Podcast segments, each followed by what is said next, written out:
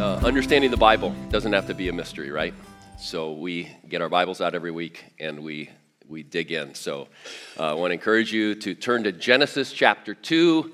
Uh, grab a Bible if you're at home. We'll be reading that in just a few moments. Genesis chapter two, first book of the Bible, second chapter. Uh, if you're here, we do have Bibles in the seat rack in front of you, and also if you're using a tablet or smartphone device we're using the NIV, the New International Version. So we are in the fourth week of our series on Christian sexuality.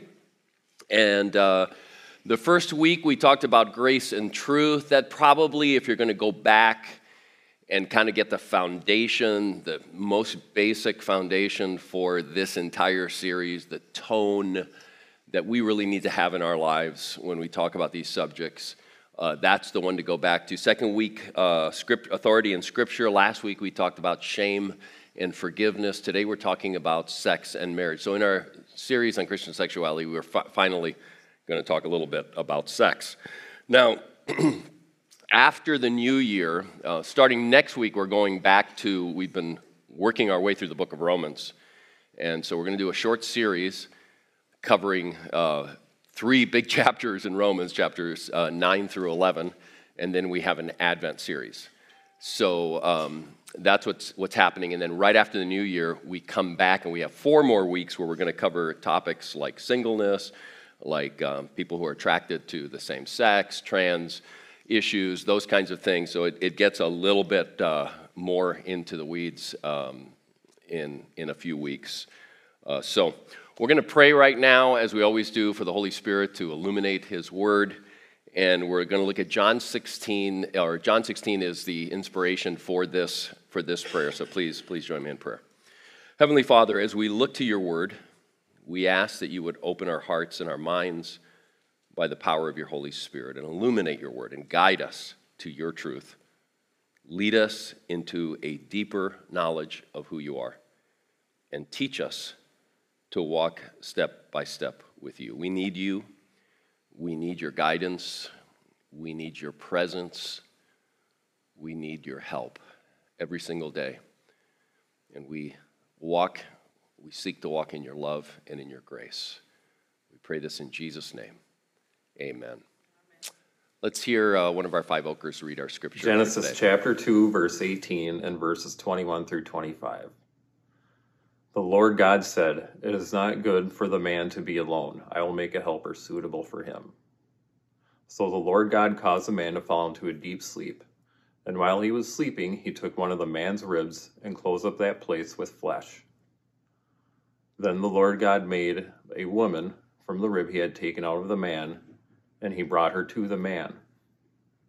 The man said, This is now bone of my bone and flesh of my flesh. She shall be called woman, for she was taken out of man. That is why a man leaves his father and his mother and is united to his wife, and they became one flesh. Adam and his wife were both naked, and they felt no shame.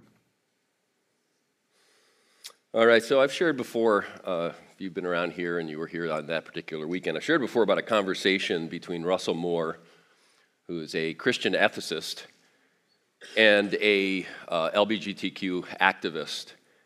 And he said it was a great conversation. They were talking about a lot of issues around sexuality. It was very civil, it was very respectful. The only thing that was a little disconcerting every once in a while was that the activist would break into laughter during the conversation, especially when he would talk about certain aspects of, uh, of the historic biblical practices and understandings about sexuality that go back really thousands of years in Christianity and Judaism. And when he would talk about some of those, she would, she would actually kind of laugh and apologize, you know, I'm sorry, it just, you know. And so she finally said this to him. She said, You're the first person that I've ever talked to that, um, not, not quite yet on, on that. Genesis chapter 2, verse 8. Not that either. not this. Uh, she said, You're, you're the first person that I've actually talked to who believed that sexual expression should be only within marriage. And she also said that you're the only person I've met in real life who thought that a legitimate marriage can only happen between one man and one woman. And she probably wasn't exaggerating. If you live in the Northeast, if you live on the West Coast, there's a really good chance that, depending on your age, that you've never actually had a conversation with you've met the people, but you've never had a conversation where you found out what they actually thought about sexuality. So she wasn't exaggerating. So this is this is what she says to him. Um, she says, "So you see how strange what you're saying sounds to us, to those of us out here in normal America. Seriously, do you know how strange this sounds to me?" So you know, she asked a question, and Moore took her question seriously, and he thought for a little bit. And um, before answering, and then he, he smiled a little, he said, and, and he answered it this way. He said, Yes, I do. It sounds strange to me, too. But what you should know is we believe even stranger things than that. We believe a previously dead man is going to show up again in the sky on a horse. so, what Christians have believed about sex and marriage is sounding weirder and weirder. Is that a word? I don't know. I'm going to use it every sermon. it's sounding weirder and weirder to people. It's sounding weirder and weirder even to a lot of Christians. Um, but what if it's always been weird? I think we, I think we think this is, this is new, and there's new aspects to it. But what if, what if it's always sounded weird? And what if it's supposed to sound weird? And there's a reason why it's supposed to sound weird. What, what, if, what if it's supposed to sound weird because we're separated from God? We, we don't have the relationship with Him that we were intended to have. Um, and, and what if all the subtle ways that we try to take the weird out of our faith actually undermines things that are essential and real and sometimes most important about Christianity? What if? Now, I want to show you today that God, God's designs for sex and marriage, as revealed in the Bible, it's supposed to, it's supposed to be weird. Um, it's supposed to sound weird in our broken world. And we need to keep it weird. We need to keep it weird. Not for the sake of being weird. All right, I don't want anybody to leave here and start a campaign on keep Christianity weird. Okay, we don't we don't need that. Um, weirdness in reality. If you're a tenth grader in a high school and you're considered to be weird because you have Christian beliefs, it's it's a very uncomfortable and difficult thing. Same thing in the workplace. And so um, I'm not talking about hey, let's let's just embrace weirdness. What God teaches about sex and marriage is simply weird in our world. It's just simply weird. When we remove what feels weird because it feels weird, feels weird, so we can, can kind of don't talk about it, move it out of the way, change our minds about it. Sometimes we're undermining what we believe, we're failing to glorify God, and we're not loving our neighbor. It doesn't love, you don't love your neighbor if you say something that's not true. And if you consider something that God said is true to be an untruth. So today we're going to look at this from a little bit of an unconventional angle. We're going to look at three questions. The first question is what's weird about the historical Christian understanding of marriage and sex? Then, secondly, why is it weird? And then finally, why is it loving? All right, that's where we're, where we're going. So, the first question what's weird about the historical Christian understanding of marriage and sex? Um, well, it's really, really important at the outset. In order to get to that answer, it's really important that we know where in the Bible we can learn about what God's idea and design is for marriage and sex. And it's a lot more difficult and complicated than a lot of us maybe realize or admit. Uh, for example, if you start reading the Bible from the very beginning, Genesis 1 and 2, we read one of those, those passages that speak to this. If you start reading from the beginning, it doesn't take very long to discover that the Bible depicts a wide diversity of conflicting ideas about sex and marriage. It does. It just, you just, you know, start reading. At the very, at the very start, the first two chapters, you have one depiction, or really, uh, I'm going to argue, a definition of sex and marriage, a template of sorts. Um, and it's, it's tempting for people to just go there and jump over everything else and ignore all the other conflicting stuff that's there. But most of Genesis tells a story of Israel's patriarchs and matriarchs. All right, so starting in chapter 12 all the way to chapter 50, it's telling a story of Abraham, Isaac, and Jacob, right? And Jacob's 12 sons, you know, and the 12 tribes of Israel and, and all these people. Most of the patriarchs are married to multiple people. Most of them, uh, I don't know if it's most, but several of them uh, are depicted having sex outside of marriage. And um, even though God speaks to them regularly, uh, you'd be hard pressed to find a place where He says, Hey, stop doing this.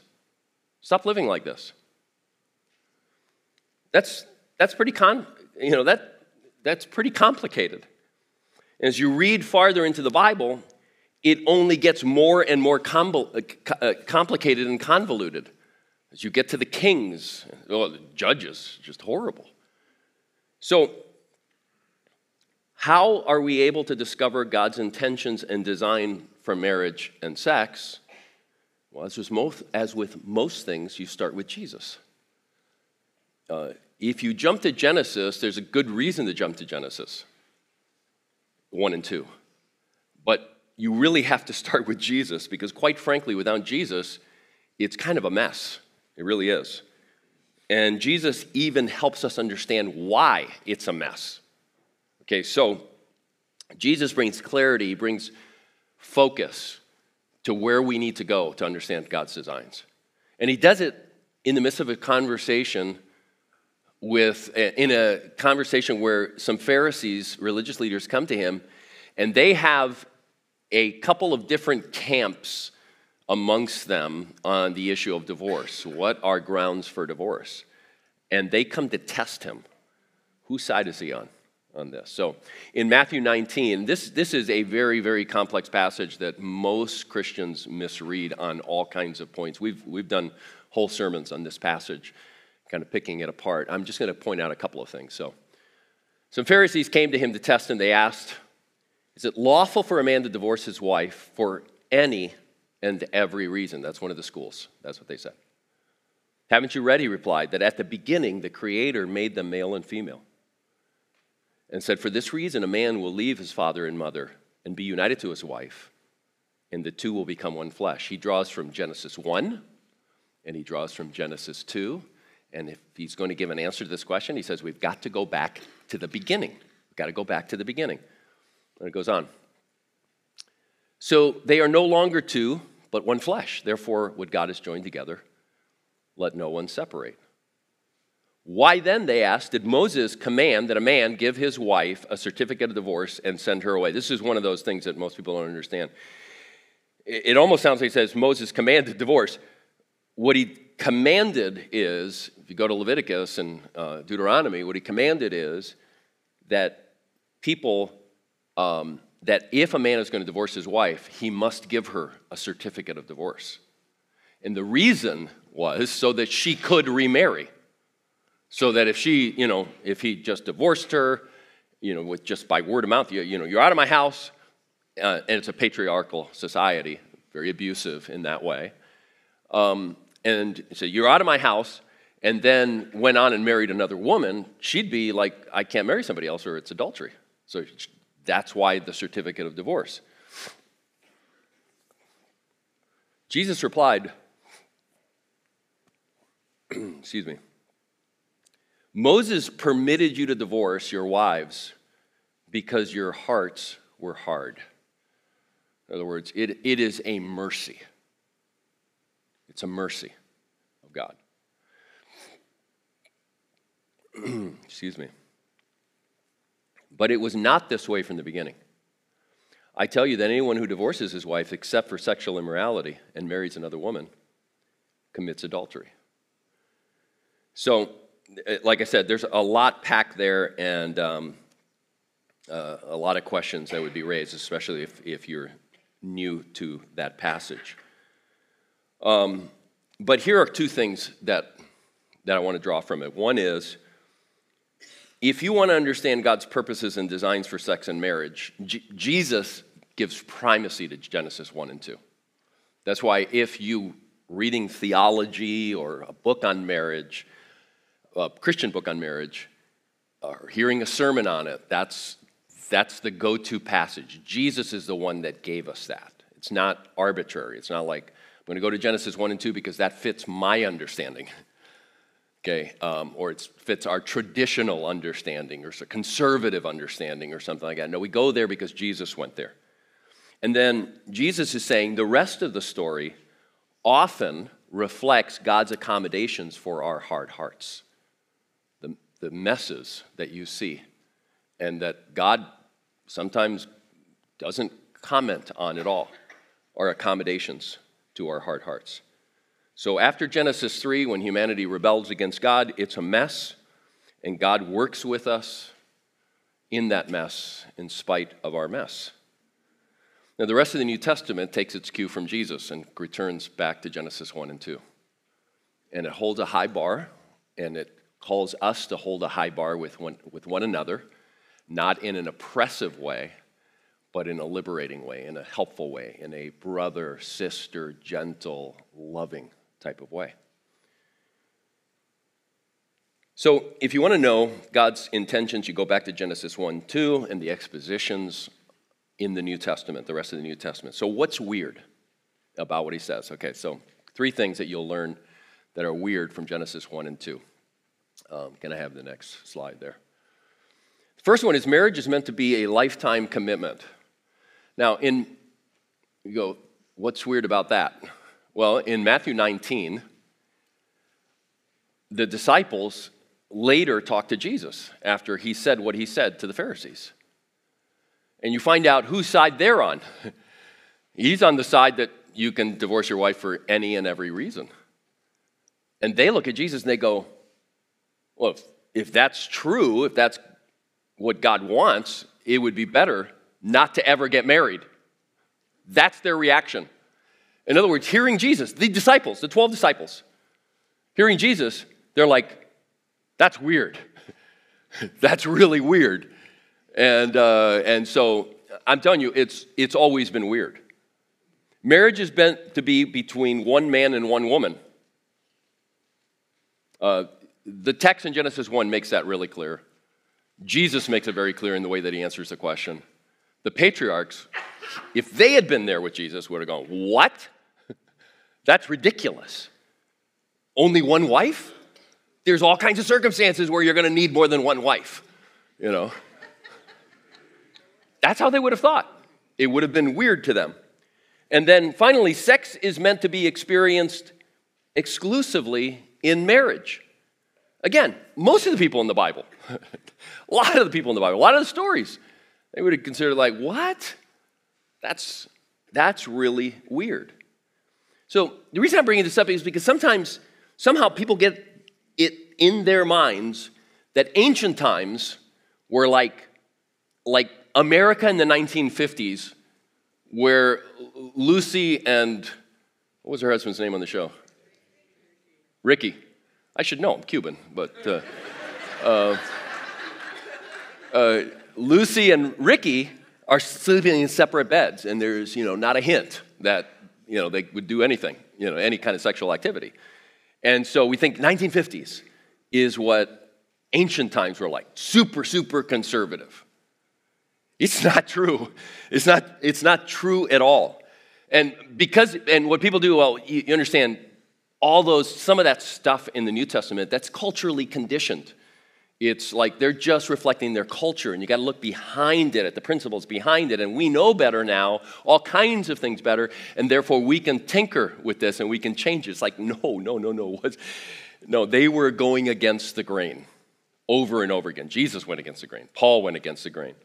So in, in their book, Gospel Bound, the authors, um, they, they summarize some, a lot of research that's come out in just recent years but they say it's not as if Jesus and Paul lived in a culture devoted to modesty. In the wider Roman Empire, freeborn men weren't expected to contain their sex lives to their wives or even to female, to female gender.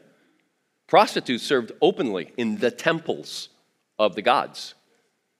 Pornography in drawings was displayed on the walls of homes and public places. For men, having sex with a young man didn't make you weird or even gay. In some circles, it made you normal. As one historian writes, the sexual morality Christians taught and practiced stood out as unnatural in the Roman world. Not just, hey, this was their culture, it was considered to be unnatural in that world. So, what's weird about the historical Christian understanding of marriage and sex? Just about everything. And it always has been. And it's really important to understand that. Number two, why is the historical Christian understanding of marriage and sex so weird? Why is it so weird to us? Well, simple answer is it runs against the grain of our fallen human nature. Again, if you're new to Christianity, new to the Bible, we speak of a fallen human nature. It's what happens in Genesis 3 when Adam and Eve rebel against God. And we have continued in their steps ever since then. And that's how we live our lives, that's how our thinking goes. So, um, we feel like our time is different than other times. And it is. There's all kinds of ways that our time is different than other times. And our challenges are different. And sometimes, in some ways, in the sexuality area, uh, more difficult than it was for previous generations that are living. Okay? But uh, one of the things, uh, one author I was reading in an article, he, he said, here's, here's some of the slogans of today follow your heart, be true to yourself, find yourself, love yourself, express yourself, believe in yourself. All right, so it puts the self at the center. All kinds of books on it, puts this showing how this has developed. Put the self at the center. But this isn't new. This is how humanity has always lived. From Genesis 4 on, this is how humanity has lived. This is how your grandparents, for me, let's say some of us older people, this is how my grandparents lived. This is how they thought. This is how this is what motivated them, the self. All right, it's not it's not new. The the big new thing is that people say these things and build philosophies around these things in just regular popular culture, even some Christian books, so called Christian books, will build an entire teaching on this and not feel any shame. because in other cultures, this would be, if, yes, we're all living for ourselves, but in other cultures, you don't just come out and say, yeah, and let's embrace it and let's live that way. All right, that's, the, that's one of the major, major differences, that that and technology, that, can, that means you can, you can be true to yourself in ways that no other generation could because of medical things that you can do. All right, so this is not new. Uh, many of you have uh, heard the story of uh, Sam Allberry. He, um, we, we've had him on video preaching, um, not to us, but one of his, one of his talks. And he's a British pastor and author. And he tells a story about how when he was 18, he, uh, when he was 18, he remembers the day standing on a corner waiting for a bus. He's still in high school, finishing up his high school year, and he, it hit him. I'm gay. I mean, it hit him right there. You know, he's like, he's just all of a sudden, he just realizes, I've always been attracted to guys. I am not attracted to women. Uh, I get jealous when my friends start dating a girl. And he says, he thought at that point, oh, I'm going off to college, I'll explore this a bit. Three weeks later, he becomes a Christian. And all of a sudden, he's got a choice. Am I going to follow the path of Christ, or am I going to follow this other path of my newfound um, admitting what I am and what I want? And he chose Christ, and he chose to be celibate, to not have, uh, to not have sex. So uh, he says this in a lot of his talks and one of his books. He, he wrote this in one of his books called God is Not Anti Gay. He, he wrote, Ever since I have been open about my own experiences of homosexuality, a number of Christians have said something like this The gospel must be harder for you than it is for me, as though I have more to give up than they do. But that fact is, the fact is that the gospel demands everything of all of us. If someone thinks the gospel has somehow slotted into their life quite easily without causing any major adjustments to their lifestyle or their aspirations, it is likely that they have not really started following Jesus at all. And just as the cost is the same for all of us, so too are the blessings. You hear what he's saying? He's saying it is it is weird, it is difficult, it is challenging. If it's not if the gospel is not challenging you and causing change in your life at a very, very deep level, you may not, you may not actually be following Jesus at all because it asks, it demands everything of us. So, just to give you an example, the same author who listed those slogans um, writes, writes this. He says, The Bible simply doesn't talk this way discover yourself. In fact, it's striking just how differently Scripture employs the same words. So our world says, follow your heart. Jesus says, follow me. Our world says, love yourself. Jesus says, love the Lord your God and your neighbor. Our world says, discover yourself. Jesus says, deny yourself. Our world says, believe in yourself. Jesus says, oh, no, no, no. Believe in me. Now, it's not that there isn't a grain of truth in every one of those sayings. There, there, there is a grain of truth there. But as a philosophy would put self, and enthroned self, as if self is God, it, it, it, it doesn't work. And we all buy into it in so many different ways. Every single one of us buy into it. It is, it is, the, it is one of the most important works of the Holy Spirit in our lives to rid us of that. And we won't be rid of it in this life. This is the constant churning inside of us to want to put ourselves on the throne instead of God on the throne of our lives. The Bible is clear. You can't, it is in, you will be incapable of living this and this at the same time. They'll always be at war, and one is going to be winning, and the other one is going to be losing. It's, they're completely two incompatible ways of living.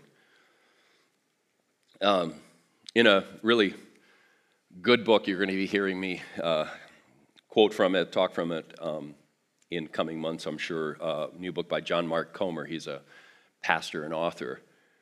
Uh, he, he tells the origin story of one of these popular slogans. So, one of the popular slogans in our day is the heart wants what it wants. Okay, so if you, you got something that you, you're going to do that other people don't think hey, that's not the right thing to do. Even you may think it's not the right thing to do. Yeah, but the heart wants what it wants. So it goes back to an interview of Woody Allen by uh, Walter Isaacson. So, Walter Isaacson, you may have read the Steve Jobs biography. I think he wrote that one, and some other uh, important biographies. And, and uh, Isaacson was exploring with him, with Woody Allen, his relationship with Soon-Yi. And um, so uh, you might remember that uh, this is about 10 years ago or so, a little bit over 10 years ago. Uh, Soon-Yi was the adopted daughter of Mia Farrow, actress, model. Uh, uh, Mia Farrow divorced the husband that she had or stopped living with the guy she was living with. I, I don't remember the details of it. That they had adopted these three kids together. And she had begun this relationship that lasted about a decade with Woody Allen, although sometimes in and out. She had these three kids. One of them was Soon-Yi. And so uh, one day, um, when Soon-Yi was just starting college, he's a little bit older uh, when she started college, and, and Allen was in his mid 50s, uh, they began an affair together. And she was about 20 or 21 at the time. And Farrow discovered the affair because she was over at Woody Allen's house. And on his fireplace mantle were framed naked pictures of Soon-Yi. Just get your head around that one. So, um, this is pre hashtag Me Too, pre so called cancel culture. So, there was a lot of, you know, a lot of people wanted to say, hey, don't, you know, don't frequent anything that, that uh, you know, don't go to any Woody Allen's movies. The guy shouldn't be working anymore, all that kind of stuff. But he weathered it. And, um, and he's continued to make his movies, and about five years later, he and Soon-Yi got married, and they're still married today. But Isaacson was pressing really hard because, you know, just about everybody looks at that and goes, that's just not right. that's just, there's something fundamentally wrong with that. And so he's pressing, he's pressing, and finally, you know, Allen just kind of stops and he coined the phrase. He said, The heart wants what it wants. That's why I did it. The heart wants what it wants. That's how he justified it. So Comer, in his new book, he said this this off the cuff saying has entered not only the vernacular, the you know, everyday language, but also the belief system of our generation. It's become a kind of a self perpetuating justification for anything from adultery to eating chocolate cake. A kind of get out of jail free card for any behavior that falls outside the lines of moral tradition. Yet very few people realize its origin story. Even my most libertine, and by libertine it means kind of my most liberal, kind of anything, you know, almost anything goes friends, okay? Even my most libertine friends, he's in Portland, so he has lots of them. Um, uh, keep Portland weird. I mean, that's, that's their motto. Um, even my most libertine friends would not approve of an affair between a college girl and a man more than twice her age, because of the power differential, certainly but much less a sexual escapade where a dad, in essence, a dad, becomes a brother in law and a sister becomes a stepmom. And yet, that's the story. That's the story. Why is the historical Christian understanding of marriage and sex so weird to us? Simply put, it runs against the grain of our fallen human nature. The last question is why is the historical Christian understanding of marriage and sex an expression of God's love? Because what God created and designed is good and out of an overflow of his love. So the scriptures tell us in 1 John that God is love. God is love. And as he creates, he keeps saying, It is good, it is good, it is good. So, was Jesus, when he goes back to Genesis 1 and 2, is he trying to bring some kind of oppressive morality into our lives? No, he's, he's not. He was speaking out of love and compassion for us. We would do well to, to hear him and to hear the scripture and to read the scripture as a message of love from God towards us. So I want to finish with one last story that I think is insightful and helpful and I finish with this one. It's kind of extreme in a sense. Uh, but I want to finish with this one because uh, there's some of you who um, are watching online who are going to put in your minds you're pushing back and you're skeptical about the Christian perspective, the biblical perspective on, on this. And so I want to share this with you. It's a story um, that comes out of something that um, James K.A. Smith. He, he uses to illustrate something that he says in a, in a book he wrote recently. This Christian philosopher. Promiscuity doesn't keep its promises. So he makes that point. Promiscuity doesn't keep its promises. And then he illustrates it um, with a story about Russell Brand. Uh, some of you might recognize him, remember him. I haven't seen what he's doing lately, so I, I don't know what's going on. But in 2017, he was interviewed by Joe Rogan, most popular podcast, most listened to podcast in the world. Okay? And his podcast is about three hour long conversations. So if you're ever going to complain about my sermons being too long,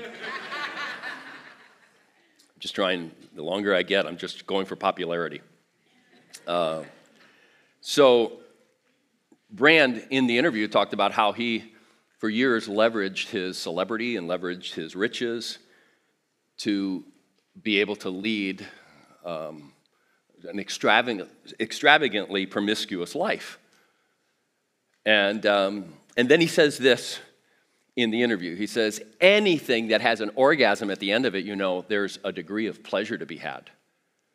But it takes a while to recognize the emotional cost on me, the spiritual cost on other people, the fact that it's preventing me from becoming a father, from becoming a husband, from settling, from becoming rooted, from becoming actually whole, from becoming a man, from becoming connected.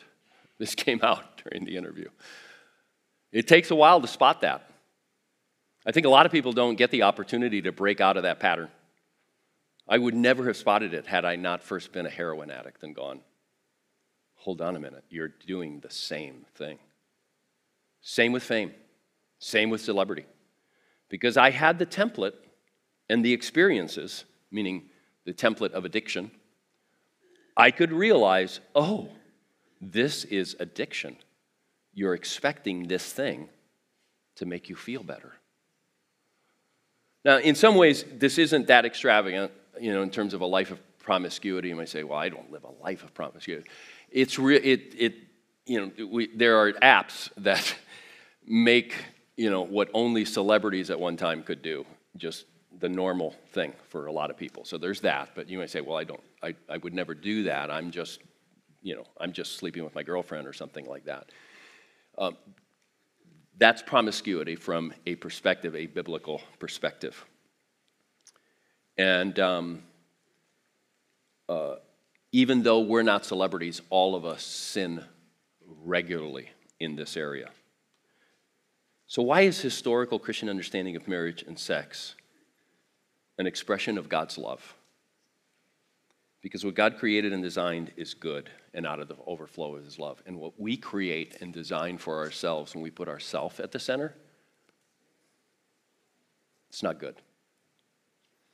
God can't say it's good. He won't say it's good because it's not good.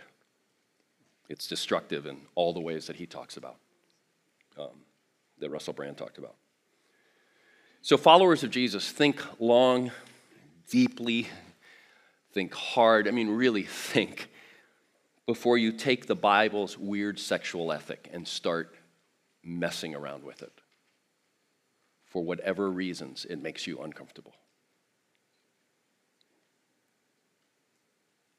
We're going we're going to get to some tough topics after the new year.